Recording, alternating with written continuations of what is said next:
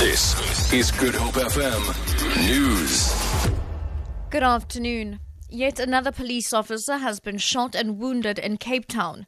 In the latest incident, a forty-two-year-old warrant officer was shot in the early hours of this morning whilst attending to a business robbery in Joe Slovo in former settlement in Milnerton. This is the fourth similar incident in a week. Yesterday, a thirty-nine-year-old off-duty police constable was fatally wounded in Delft.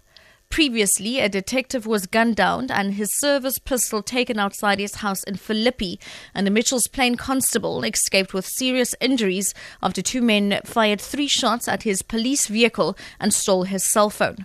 Western Cape's police spokesperson, Nolio Yise Hwikana, says a twenty-year-old suspect has been arrested in connection with the latest incident. The member is forty-two years old. He is currently in hospital in a stable condition. A suspect in his late twenties was arrested and is expected to appear in the Cape Town Magistrate Court once charged. Anyone with information that can assist us with the investigation is requested to contact Crime Stop on zero eight six zero zero one zero one one.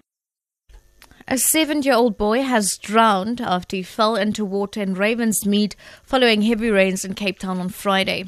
Police have launched an inquest investigation into the matter. E M S spokesperson Robert Daniels. A seven-year-old boy drowned in stagnant water on the corners of De La Rey and Francis van Zyl in Ravensmead. Emergency services, including emergency medical services, rescue as well as S A Ps, were on scene, but the little boy was unfortunately declared dead. Emergency services did attempt to resuscitate the boy, but it was done in vain. At least two people have died in separate incidents on Western Cape Road since the start of the weekend. Provincial Traffic Chief Kenique Africa says in both incidents, the vehicles in which the deceased were travelling were involved in head-on collisions. Africa also says that twenty-seven drunken drivers have also been arrested in various roadblocks across the province. We had one head-on collision on the M two on Friday just outside Swellendam, where the driver of the one vehicle got killed in this accident, and another head-on collision in the Biketberg um, region, where also one driver got killed. And finally, South Africa has hailed the lifting of sanctions against Iran as a positive step towards the integration of the Islamic State into the global economy.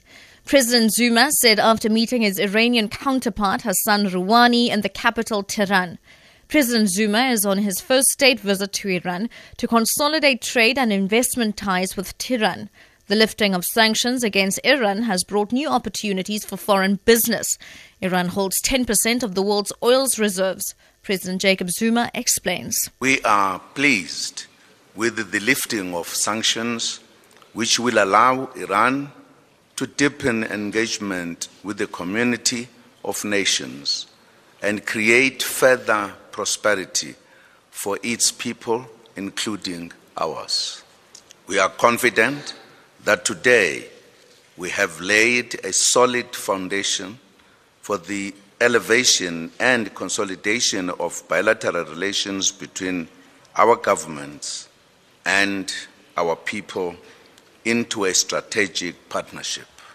For Good Hope F M News, I'm Shirley Baron.